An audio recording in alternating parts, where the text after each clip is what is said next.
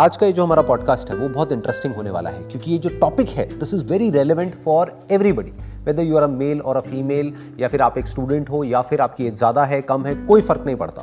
क्योंकि एक ऐसी लॉन्गिंग है जो हम सबके अंदर है that is that deep within we all want to be happy but इसके पीछे की क्या साइंस है, क्या साइकोलॉजी है, आज हम उसको समझने वाले हैं। आज हम डीपली ये समझने वाले हैं what is the psychology of happiness और उसके लिए हमारे साथ में आज हैं डॉक्टर मयूरिका दास, जिन्होंने पीएचडी करी हुई है साइकोलॉजी में। तो आई थिंक उनसे अच्छा और कोई नहीं हो सकता आज हमारे पास इस टॉपिक की डेप्थ में जाने के लिए। आपके हिसाब से अगर कोई खुश रहना चाहता है तो उसको अगर कुछ टिप्स देनी हो या कुछ सजेशंस देने हो तो वो क्या होंगे?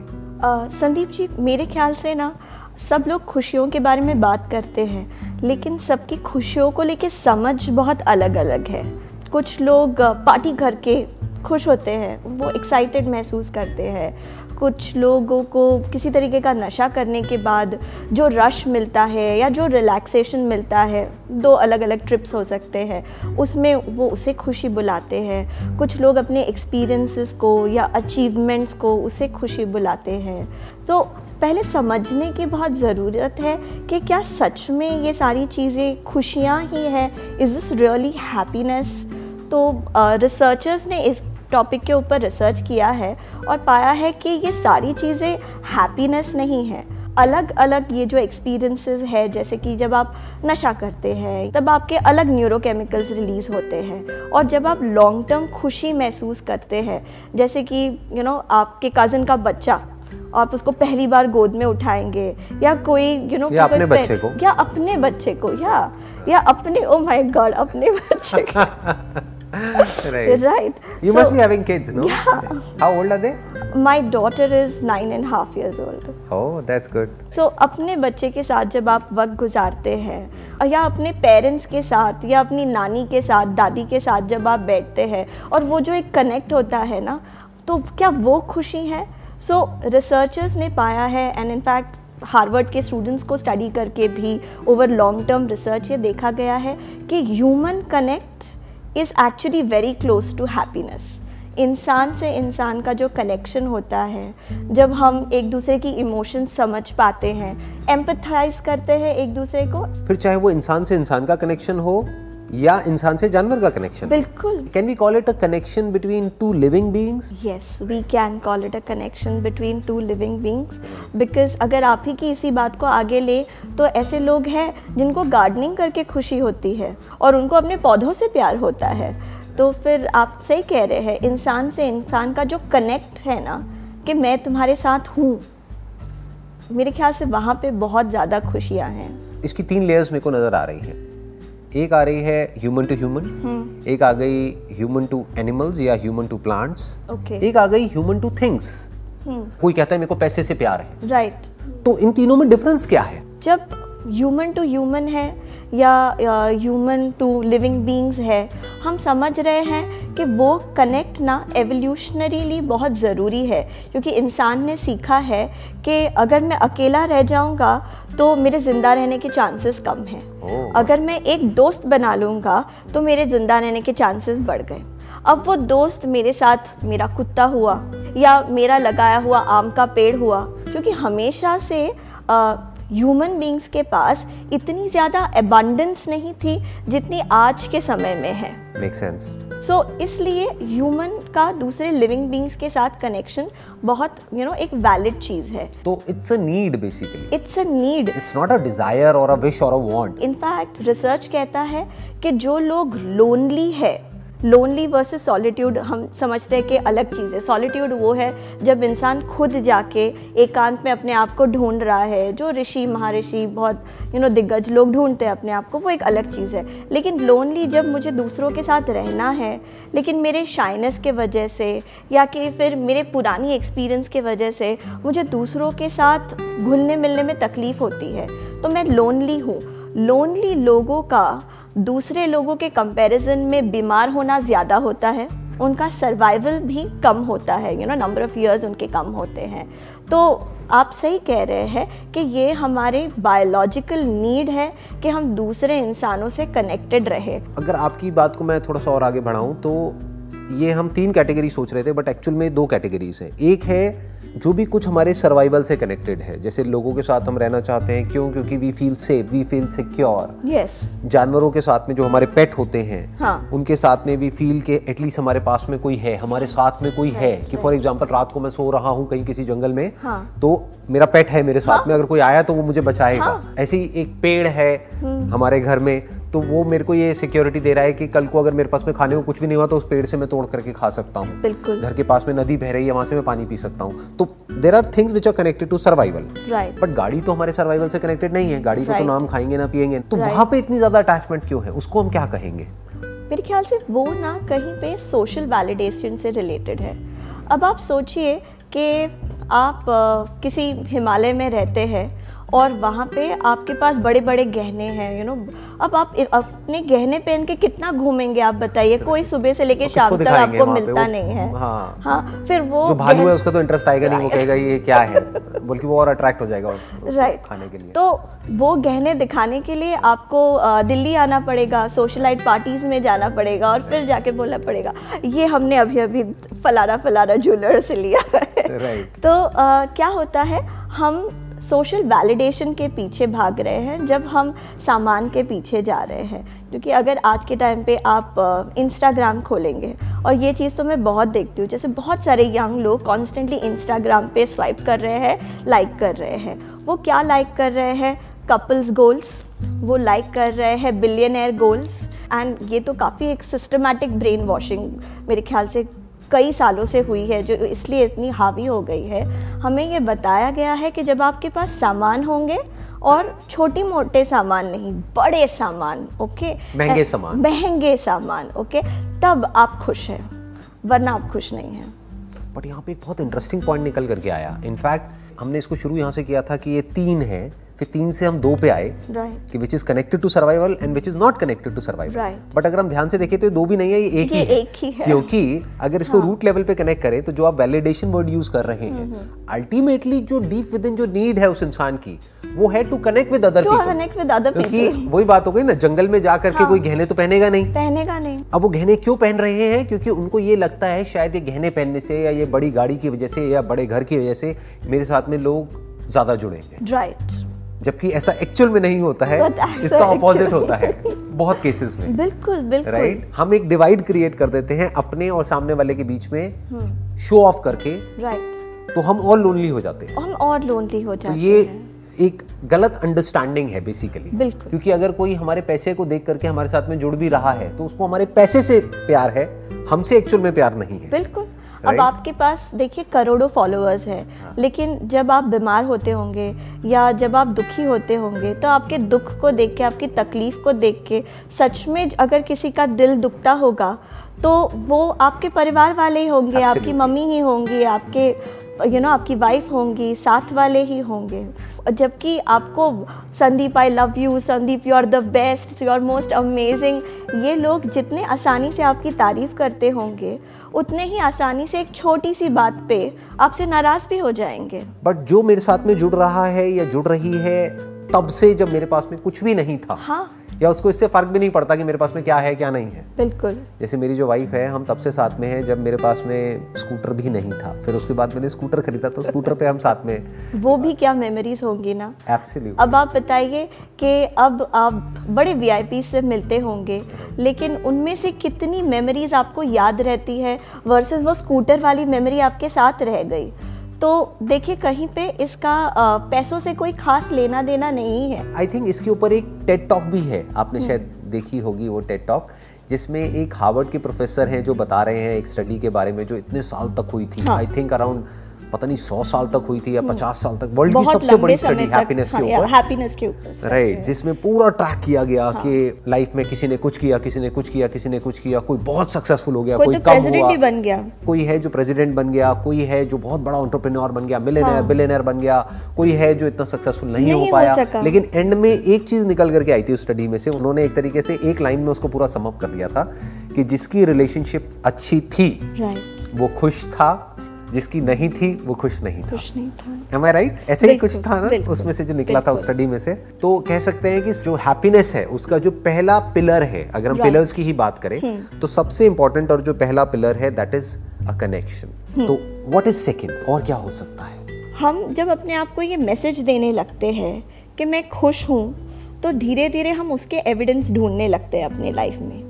ठीक इसके विपरीत जब हम अपने आप को ये मैसेज देते हैं कि मैं दुखी हूँ या मैं बहुत गुस्सा हूँ या मैं इरिटेटेड हूँ लाइफ में तो हम उसी चीज़ों की एविडेंस ढूंढते रहते हैं हमारी लाइफ में कि क्या कम है हमारे पास। जो आप कह रहे हैं ना कि जैसे हम अपने आप को बोलते हैं कि मैं खुश हूँ जो अपने आप में एक बहुत ही डिफरेंट अप्रोच है लाइफ की तरफ़। क्योंकि ज़्यादातर इंडिया में क्या होता है जब कोई किसी से पूछता है हाँ भाई क्या हाल चाल हम्म। तो ज़्यादातर लोग क्या बोलते हैं कट रही है।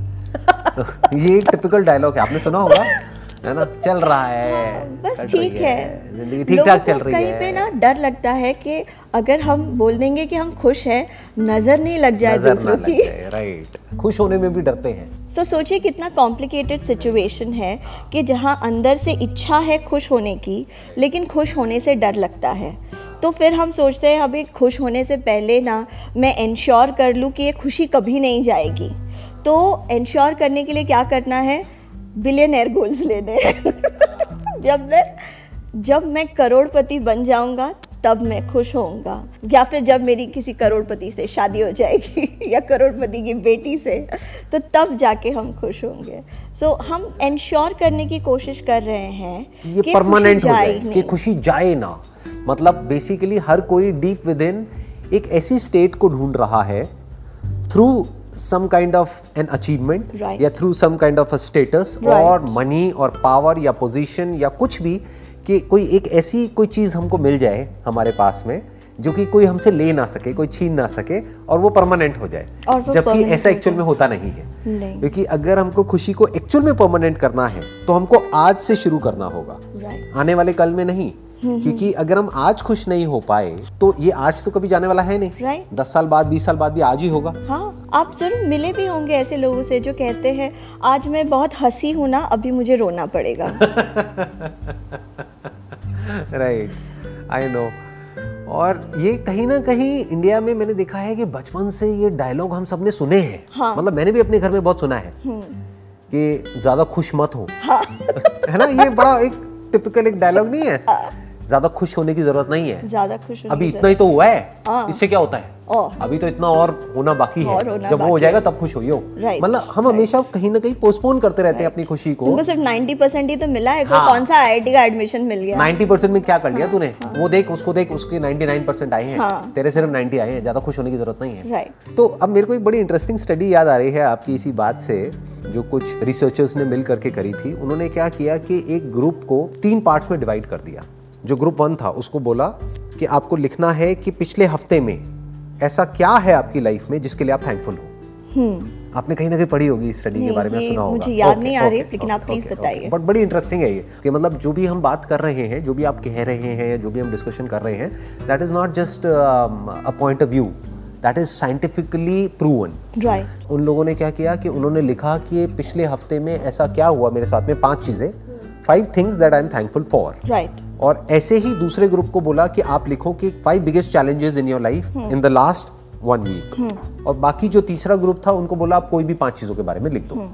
फिर बाद में दस हफ्तों बाद जब इसके ऊपर स्टडी किया तो ये निकल करके आया कि ये जो ग्रुप वन था, जिसने लिखा कि पाँच चीज़ें, वो जो पिछले हफ़्ते में which I am thankful for. Right, gratitude list. They were much more happier than the other two groups. Than the other two groups. Close to around 25%. Right. To put it in exact numbers. सिर्फ़ 10 हफ्तों बाद मतलब ढाई महीने के अंदर अंदर सोचिए। वो 25 परसेंट बढ़ सकती है खुशी। तो सोचो एक साल में क्या हो सकता है? सोचिए एक साल में क्या हो सकता है? ये तो हम होमवर्क में भी कई बार क्लाइंट्स को देते हैं कि आप एक ग्रैटिट्यूड लिस्ट बनाइए उसे मेंटेन कीजिए। देखिए शुरुआत में आप ग्रैटिट्यूड लिस्ट बनाने लगेंगे तो आपको चार पाँच चीज़ों के बाद कुछ सूझेगा ही नहीं। लेकिन जब आप अपने आप को फोर्स करते हैं नहीं कैसे भी करके मुझे पचास लिखनी ही है तो फिर आपको अपनी एजुकेशन याद आती है आपके हाथ पैर याद आते हैं। कोई अनुभव अगर आपके साथ हुआ है हो सकता है आप धीरे धीरे ऐसे जगह पे पहुँचे जहाँ पे जो आपके साथ बुरा हुआ है उसकी इसके लिए भी आप धन्यवाद देंगे अपने भगवान को या इस सृष्टि को कि वो नहीं हुआ होता ना मेरे साथ तो आज मेरे साथ ये अच्छा नहीं होता। सो so, धीरे धीरे हम अच्छी चीज़ों के ऊपर ध्यान लाना शुरू कर देते हैं। बात ऐसी ही है कि अगर आपके एक दांत में दर्द है आप डेंटिस्ट के पास जाते हैं डेंटिस्ट बोलता है दांत निकालना पड़ेगा दांत निकाल दिया। अब जब वो दांत नहीं है तो हाँ शुरुआत में ज़बान बार बार हमको याद दिलाती है देख के दांत गया ना। जबान वही तो, जाती है। हाँ जबान बार बार वही जाती है। लेकिन उसका मतलब ये तो नहीं आप खाना खाना छोड़ देते हैं। हम खाना खाते हैं ना, जो चीज़ें हमारे पास है, उसी का इस्तेमाल करके हम ज़िंदगी में आगे बढ़ते हैं। तो ये ग्रैटिट्यूड लिस्ट इसी तरीके से मदद करती है कि जो चीज़ें हमारे पास है, हम उनको कॉन्शियसली उनके बारे में अवेयर हो जाए, उनके बारे में ज़्यादा प्लेजेंट फील करे और बोले कि हाँ ये तो सच में बहुत वैल्यूबल चीज़ है, जो मेरे पास है। तो इस तरीके से हम अपनी खुशियों को बढ़ा सकते हैं। आपने एक बहुत अच्छी बात कही थी कि अगर हमें खुश होना है तो आज में होना है क्योंकि कल भी जब खुशी आएगी जब जिस कल का इंतज़ार कर रहे हैं वो कल भी तो आज ही बनेगा ना। अगर हमें आज में खुश होना नहीं आता तो हम कैसे खुश होंगे? उसके ऊपर ना मैं अपनी एक ऑब्जर्वेशन आपके साथ शेयर करूँगी। प्लीज़ मैंने देखा है हम किसी बड़े मॉल में जाते हैं ओके? और वहाँ पे हमें दो किस्म के लोग नज़र आएँगे। कुछ ऐसे लोग जो मॉल में जा रहे हैं, चल रहे हैं, एक बहुत ही स्टॉइक अपियरेंस के साथ। यानी कि उनके चेहरे पे कोई ख़ास एक्सप्रेशन नहीं है। हम आसानी से खुश नहीं होते। ये डजन इम्प्रेस मी और एक और कैटेगरी ऑफ़ लोग होते हैं, जो सारी चीज़ों को बड़ी बड़ी आँखों से देखते हैं। वो उन चीज़ों को ख़रीद नहीं सकते। लेकिन फिर भी मॉल की रोशनी देखकर वो एस्केलेटर लिफ्ट देख के वहाँ पे सबसे सस्ता खाना देखकर उसे खरीद पाकर वो बहुत खुश हो जाते हैं। So happiness is less to do with what you have and it's more to do with what's your perspective about what you have got yes मतलब आपका ध्यान कहाँ है? कि जो आपके पास में है या जो आपके पास में नहीं है जो आपने दांत वाला एग्जांपल दिया। हाँ, हाँ. कि जो दांत आपके पास में नहीं है वहाँ पर आपकी जीप जा रही है या आपकी जीप जा रही है बाकी के जो दांत है उसको फील कर सकते हो ना अगर चाहो तो। हाँ, कि अभी ये तो सलामत है ये भी कल जा सकते हैं लेकिन अभी तो है। अभी तो है। दुनिया में कोई चीज़ ऐसी परमानेंट हाँ। नहीं है सुना है। इनफैक्ट इसके ऊपर एक बहुत ही इंटरेस्टिंग एक एक्सरसाइज uh, हम उसको बोल सकते हैं या एक हैबिट बोल सकते हैं जिसको मैं खुद अपनी पर्सनल लाइफ में फॉलो करता हूँ। What I do is every day in the morning I just ask myself a simple question what's good in my life फिर क्या होता है कि अपने आप ही हमारा जो ध्यान है हम्म। वो ऐसी चीज़ों की तरफ़ जाने लग जाता है जो भी कुछ हमारे पास में अच्छा है राइट right. वो दिखने लग जाता है वो दिखने लग जाता है और ज़्यादातर लोग क्या करते हैं जो जाने अनजाने अपने आप से कुछ ऐसा सवाल पूछ लेते हैं जो मैंने देखा है बहुत कॉमन है अपने रिलेटिव्स में फ्रेंड्स में आपने भी देखा होगा अपने पेशेंट्स में कि मेरे साथ में ऐसा क्यों हो रहा है hmm. आप समझ ये कितना कॉमन है ना इंडिया right. में भगवान मेरे साथ में ऐसा क्यों कर रहा है मेरे साथ में इतना बुरा क्यों हो रहा है? सो so, अल्टीमेटली क्या हो रहा है कि उन्होंने एक ऐसा क्वेश्चन पूछ लिया है उसका एंड रिज़ल्ट दुखी होने वाला है क्योंकि वो नेगेटिव ही होगा। क्योंकि वो असल में एक क्वेश्चन नहीं, नहीं है। हाँ. वो एक्चुअली क्वेश्चन के रूप में एक छुपा हुआ स्टेटमेंट है और एक बिलीफ सिस्टम है। It hmm. इज़ मेरे साथ ये बुरा होना ही नहीं चाहिए। मुझे प्यार में धोखा मिलना ही नहीं चाहिए। मेरे पार्टनर ने मुझे कभी झूठ बोलना ही नहीं चाहिए। हमें लगता है कि ये सवाल है कि इसने मुझे झूठ क्यों बोला? मुझे पैसों का लॉस क्यों हो गया? इतना सब बुरा मेरे साथ ही क्यों होता है? हम एक्चुअली कह रहे हैं कि ये सारी बुरी चीज़ें मेरे साथ होनी ही नहीं चाहिए और ये हमारी एक बहुत एक रिजिड बिलीफ हम इसको बोलते हैं यू नो एक स्ट्रॉन्ग डिमांड है कि चीज़ें ऐसी ही होनी चाहिए जैसा और, मैं चाहता हूँ जैसा मैं चाहती हूँ हम्म। वैसा ही मेरे साथ में होना चाहिए। राइट लाइफ मेरे हिसाब से चलनी चाहिए सब मेरे हिसाब से चलनी चाहिए। ये पूरी दुनिया मेरे हिसाब से चलनी चाहिए। जैसे मैंने एक और एक डायलॉग सुना है। और हाँ. बहुत कॉमन एक क्वेश्चन है जो मेरे ऑलमोस्ट हर सेशन में कोई ना कोई पूछता है। अच्छे लोगों के साथ में बुरा क्यों होता है? अगर आप इस क्वेश्चन को और समझने की कोशिश करेंगे तो बेसिकली वो क्या कर रहे हैं उन्होंने एक लाइन ड्रॉ कर दी है। हम्म। अच्छा और बुरा। अच्छा कौन? मैं। मैं। दुनिया मतलब बुरी। बुरी। बाकी सब बुरे हैं बाकी सब और मैं अच्छा हूँ। या मैं अच्छा हूँ मेरी बीवी बुरी है। राइट सो अच्छा कौन है ये भी हम डिसाइड करेंगे। हमको क्या मिलेगा ये भी हम डिसाइड करेंगे। तो हम तो हम अपने आप को एक भगवान जैसी रिस्पॉन्सिबिलिटी दे रहे हैं। हाँ। हम इंसान हैं भगवान की रिस्पॉन्सिबिलिटी क्यों लेने जा रहे हैं? इंसान हो के भगवान की रिस्पॉन्सिबिलिटी लेंगे तो तो दुखी होना है। और शायद यही वजह है इसीलिए बहुत सारे लोग दुखी रहते हैं। क्योंकि जाने अनजाने हम अपने आप से इस तरह के क्वेश्चंस पूछने लग जाते हैं जिसका आउटकम हमको दुख की तरफ़ लेकर के जाएगा। उसकी जगह पर अगर हम ऐसे क्वेश्चंस पूछें जिसका जवाब हमारे पास नहीं भी है लेकिन हमको पता है कि उसका आउटकम कुछ अच्छा ही आएगा। जैसे मैंने अपने क्वेश्चन का आपको एग्जांपल दिया। What's good in my life what's good in my life इसका जो एंड रिज़ल्ट है वो दुख हो कैसे सकता है? It's not possible it's not possible क्योंकि मेरा ध्यान कहाँ चला गया? क्योंकि जैसे ये क्वेश्चन आता है ना माइंड में तो एकदम से हमारा जो ध्यान है वो हमको दिखाने लग जाता है। छोटे छोटे कुछ ऐसे मूवमेंट्स जो बहुत ही इनसिग्निफिकेंट होंगे किसी और पर्सन के पॉइंट ऑफ़ व्यू से लेकिन that is real happiness right in fact counselling में भी हम लोगों को एक्सरसाइज देते हैं कि आप ना पहले अपने विचारों को लिखिए। क्योंकि विचार ना तो गोल गोल घूमते रहते हैं। हमें ऐसा लगता है हम घंटों तक यू नो विचारों में डूबे हुए हैं लेकिन अगर हम उन्हें लिखने जाएँगे तो आधे पेज में ख़त्म हो जाएँगे। क्योंकि वो रेपिटेटिव होते हैं। हाँ क्योंकि वो रेपिटेटिव होते हैं। तो एक बार आप लिख लो और उसके बाद जैसे कि आपने कहा उसके बाद सही सवाल पूछना। What's good in my life ये जो मैं सोच रहा हूँ कि यार मेरे साथ तो कुछ हो, अच्छा होता ही नहीं है। अगर हम ऐसे विचार ला रहे हैं इज़ दैट रियली ट्रू मतलब क्या ये रियलिस्टिक सोच है? Okay okay? इस सोच का एविडेंस क्या है मेरे पास? क्या ये सोच मुझे फ़ायदा कर रही है या नुकसान कर रही है? तो अगर नहीं मेरे लिए बेनिफिशियल है, जैसे मैं उसके बगैर जी नहीं पाऊँगा, जैसे हम ऐसा ना दिल टूटने के बाद कहते हैं, हम उसके बगैर जी नहीं पाएँगे। तो लिखने के बाद सच में पूछना इज़ दिस रियलिस्टिकली ट्रू मतलब ऐसा कौन सा हॉस्पिटल है जहाँ पे डॉक्टर बोलता है कि, अरे, जल्दी इसकी गर्लफ्रेंड को बुलाओ, ये सांस नहीं ले पा रहा है? मेक सेंस मतलब what you are saying is कि अगर कोई बोलता है कि मैं ऑक्सीजन के बिना नहीं जी पाऊँगा हाँ। तो समझ आता है। Right. पानी के बिना नहीं जी पाऊँगा समझ आता है। बट मैं अपनी गर्लफ्रेंड के बिना नहीं जी पाऊँगा या बॉयफ्रेंड के बिना नहीं जी पाऊँगी। नहीं जी मैं तो मर जाऊँगा मैं तो मर जाऊँगी। ये डायलॉग हमने ओल्ड एज में भी बहुत सुना है कि अगर आपको कुछ हो गया तो पता नहीं मेरा क्या होगा हाँ। मैं तो जी नहीं पाऊँगी एक दिन भी। उसके बाद में वो मरते ही नहीं है।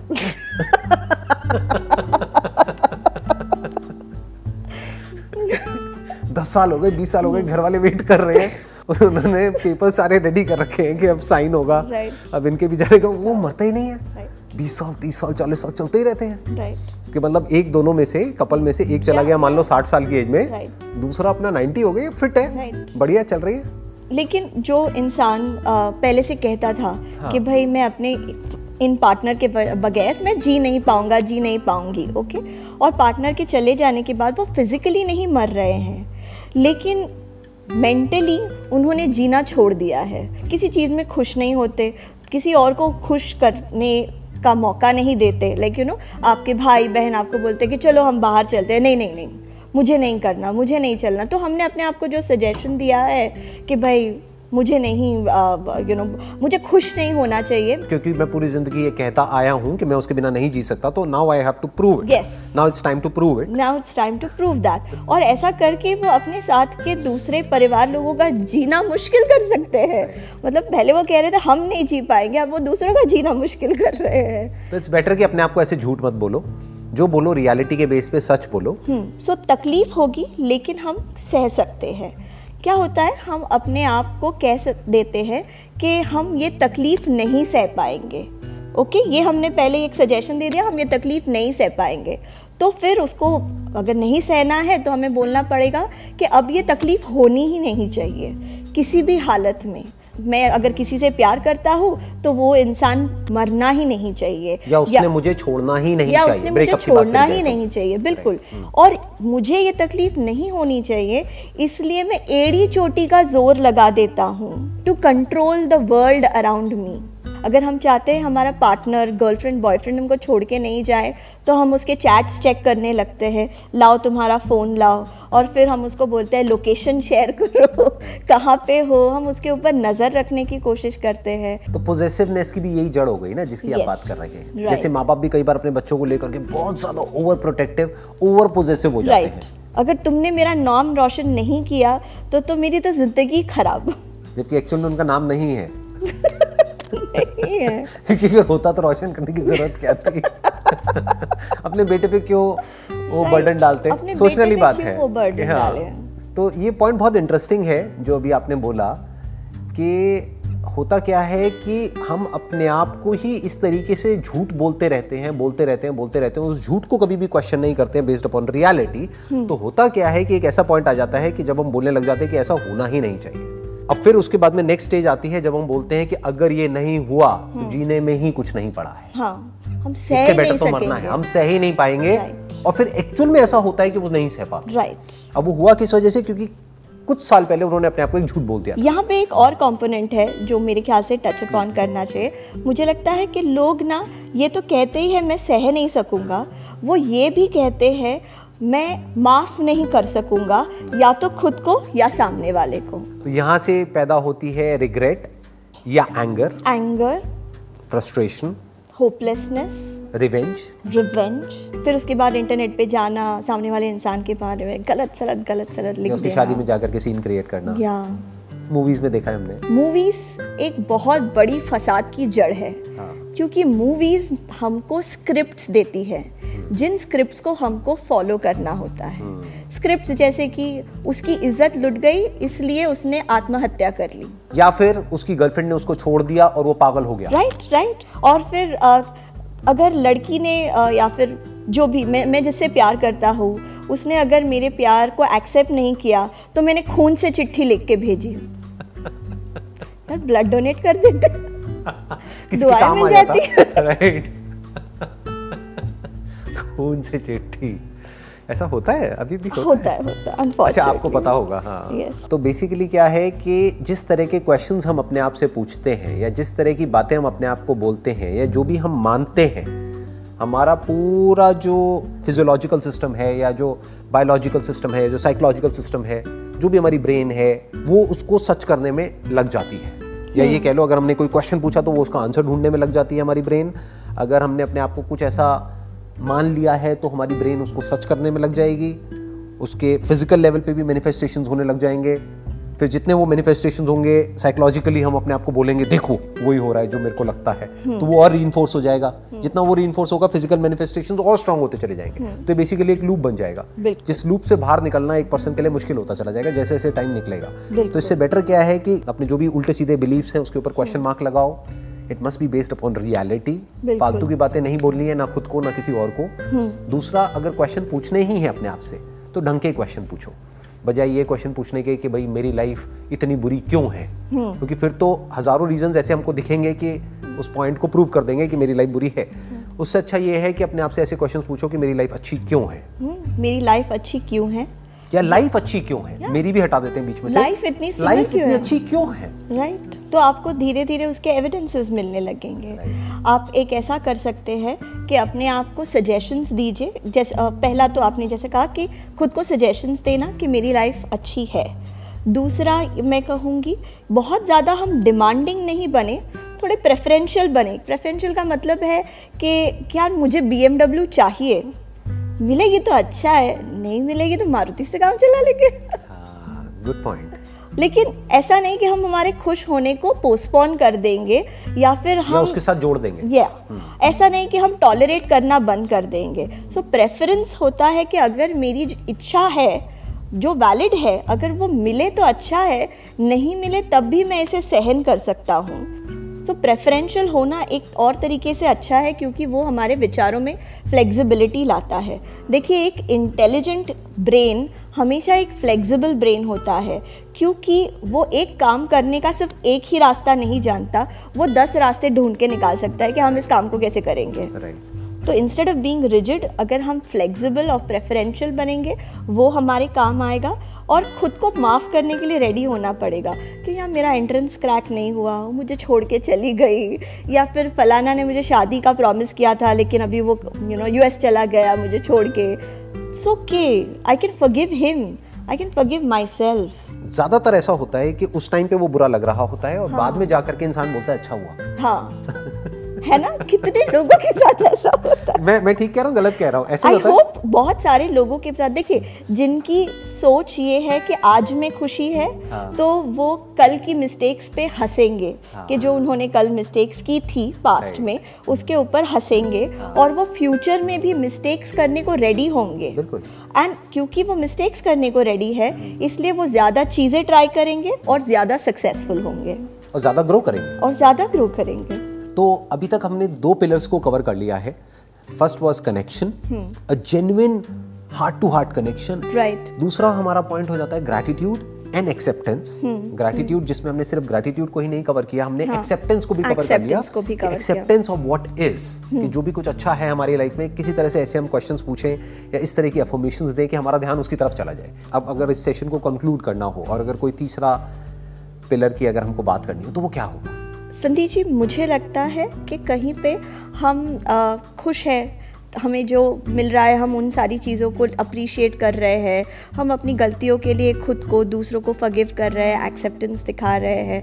ये सब सही है लेकिन फिर उसके बाद भी ना इंसान में एक चाव होती है एक यर्निंग होती है फॉर ग्रोथ अब ये ग्रोथ कई लोग सोचते हैं फिनेंशियल ग्रोथ ही होना चाहिए। मोस्ट लोग उसको वैसे ही इंटरप्रेट करेंगे।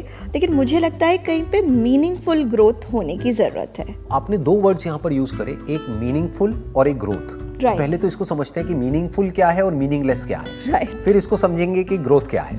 मीनिंगफुल uh, ग्रोथ एक ऐसी चीज़ है जो हमें एज इंडिविजुअल्स स्ट्रॉन्गर इंडिविजुअल बनाता है हमारी पर्सनालिटी को स्ट्रॉन्ग करता है हमारी सहन शक्ति को बढ़ाता है हमारे दूसरों को इन्फ्लुएंस करने की शक्ति को बढ़ाता है। You know in a positive way कि क्या जैसे आप अपने काम से कई लोगों को पॉजिटिवली इन्फ्लुएंस कर रहे हैं। दस सालों में लोगों का भी आपके वीडियोस को देख के ए, लाभ हुआ है। दस सालों में आपने भी नोटिस किया होगा कि आप वही जगह पे नहीं है जहाँ पे आप पहले थे। बहुत मेजर डिफरेंस है। क्योंकि अगर मैं खुद अपनी पुरानी दस साल पुरानी वीडियोस उठा करके देखता हूँ हाँ। तो वो एक अलग पर्सन था ये एक अलग पर्सन एक है। अलग पर्सन है। आप यहाँ पे आए लेकिन आपने कंट्रीब्यूट क्या किया? अपने सोसाइटी को इस दुनिया को ओके आपने किस तरीके की जर्नी की? ये सारा चीज़ बताता है कि क्या आपकी ग्रोथ मीनिंगफुल रही कि नहीं। एक ऐसी ग्रोथ जिससे आपका फ़ायदा हो रहा है लेकिन साथ ही साथ दूसरों का भी फ़ायदा होता है और आप इसमें एक खुशी ढूंढ पाते हैं। क्या हम यहाँ पे ये वर्ड यूज़ कर सकते हैं? कंट्रीब्यूट करना कि आप क्या कंट्रीब्यूट कर रहे हैं? आप क्या कंट्रीब्यूट कर रहे एज एन एंटरप्रेन्योर या एज अ पर्सन आप क्या कंट्रीब्यूट कर रहे हैं इस सोसाइटी में? बजाय कि आप यहाँ से क्या ले रहे हैं। क्या ले रहे हैं। उसको हम मीनिंगफुल बोल सकते हैं। और ये जो ग्रोथ वर्ड आप यूज़ कर रहे हैं what do we mean by growth क्योंकि ग्रोथ सुनते ही सबसे पहले माइंड में क्या आता है कि आज फॉर एग्ज़ाम्पल मैं एक ऑन्टरप्रेन्योर हूँ तो ग्रोथ सुनते ही माइंड में लोगों के क्या आएगा? जो टिपिकल जो ऑन्टरप्रेन्योर राइट डॉलर्स अब तो बिटकॉइन आ गया। तो दिमाग में क्या आएगा कि पहले मेरे अकाउंट में एक्स पैसा था अब टू एक्स हो गया। पहले हमारी रेवेन्यू एक्स थी अब टू एक्स हो गई अब फाइव एक्स हो गई। अब हमारे दो साल बाद का टारगेट ये है पाँच साल बाद का ये है। इसी को लोग ग्रोथ समझते हैं। तो इज़ इट मीनिंगफुल ग्रोथ और मीनिंगलेस ग्रोथ जैसे कि मैं आपको एक उदाहरण देती हूँ कि आप ही की तरह मैं भी वीडियोस बनाने की कोशिश करती हूँ। मेरा एक अपना यूट्यूब चैनल है जहाँ पे मैं कुछ ऐसे टॉपिक्स पे डिस्कशन करने की कोशिश करती हूँ जिन पे साधारणतः डिस्कशन सिर्फ़ क्लिनिक के बंद दरवाज़ों में ही होता है। तो किस नाम से आपका चैनल? योर सर्वाइवल मॉडल मेरे चैनल का नाम है। इस पर मैं सोल्यूशंस को डिस्कस करने की कोशिश करती हूँ। तो अभी अगर मैं आपसे कहूँ कि आप मैं 2000 सब्सक्राइबर पे हूँ और आप दो करोड़ सब्सक्राइबर के पास है ओके? अब अगर मैं अपने दिमाग में ये सोचती रहूँ कि यार कब कब अपने को वो डायमंड बटन मिलेगा? कब कब? ये मीनिंगफुल ग्रोथ नहीं है। मीनिंगफुल ग्रोथ होगा कि जब मैं अपने हर वीडियो पे एक रियल सोल्यूशन देने की कोशिश करूँ उस व्यक्ति को जो अपने वैल्यूबल पाँच मिनट या दस मिनट मुझे दे रहा है। सो so, मैं हर वीडियो के साथ अपने कंटेंट को अगर उभारूं तो वो मीनिंगफुल ग्रोथ होगा। तो आप कह रहे हैं कि बेसिकली ग्रोथ का मतलब ये है कि हमारी जो स्किल है वो कितनी इंप्रूव हो रही है। नॉट कि एक्सटर्नली हम कितना ग्रो कर रहे हैं। Right right. जैसे आपने अगर अपना ही एग्ज़ाम्पल दिया हाँ. तो आपके लिए ग्रोथ का मतलब ये नहीं कि अब मेरे इतने सब्सक्राइबर्स हैं तो अब इतने हो जाएँ। हाँ, हाँ। राइट या इतने व्यूज़ हो जाएँ। Right for you growth means कि चाहे कम लोग देखें हाँ। लेकिन उनको फ़ायदा हो। बिल्कुल। उनकी लाइफ इंप्रूव हो। चाहे सौ की हो लेकिन एक्चुअल में इंप्रूव होनी चाहिए। वो तभी हो सकती है जब आपकी वो स्किल होगी। तो जब आपकी स्किल जैसे जैसे बढ़ती रहेगी तो लोगों को भी और फ़ायदा होता चला जाएगा। कोई भी स्किल हो किसी भी तरह की जिसको हमको मास्टर करना है it takes hours and hours of practice सिर्फ़ प्रैक्टिस ही नहीं आपने प्रैक्टिस तो एक बहुत बढ़िया चीज़ कही कि वो प्राइमरी चीज़ है। अगर आप किसी भी चीज़ में अच्छा होना चाहते हैं तो आपको प्रैक्टिस लगेगी। लेकिन आपको साथ ही साथ constructive criticism of an expert भी लगेगी।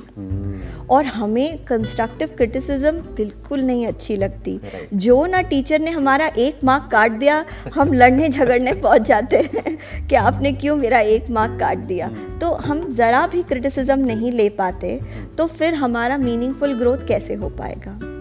कंस्ट्रक्टिव क्रिटिसिज्म का लिंक किससे है? अगर हम इमोशनल होकर के उसको सुनेंगे तो हमको गुस्सा आएगा। बट अगर थोड़ा इंटेलिजेंस के साथ में सुनेंगे तब भी थोड़ा सा बुरा तो लगेगा। हाँ, तो क्रिटिसिज्म सभी को बुरा लगता है। Right. बट वो हमारी ग्रोथ के लिए अच्छा है। Right. तो वो जो टेम्पररी हमको प्रॉब्लम हुई यानी कि बुरा फील हुआ उसी से होकर के हमको गुजरना पड़ेगा। यस अगर हम एक्चुअल में मीनिंगफुल ग्रोथ के रास्ते पे चलना चाहते हैं तो। Right. तो ज़िंदगी को अगर कोई एक्सप्लोर करे अलग अलग जितने भी ज़िंदगी के डायमेंशन हैं राइट जिसमें से कुछ हमने आज टच करे हैं Right. इस पॉडकास्ट में। राइट इस तरह से अगर कोई ज़िंदगी को एक्सप्लोर करे हर एक डायमेंशन के पॉइंट ऑफ़ व्यू से तो ज़िंदगी बहुत बड़ी है बहुत अच्छी है। और खुश होना बहुत आसान है। जैसे आप कहते हैं आसान है। On this note let's end this podcast thank you so much most welcome and it was a pleasure talking to you मुझे बहुत कुछ सीखने को मिला आपसे। आज यहाँ पर सीरियसली मुझे बहुत कुछ सीखने को मिला आपसे। ये तो मेरे लिए बहुत बड़ी बात हो जाएगी मेरे ख्याल से। मेरे जीवन के सबसे हाई पॉइंट्स में से एक होगा। Thank you so much thank you so much for having me over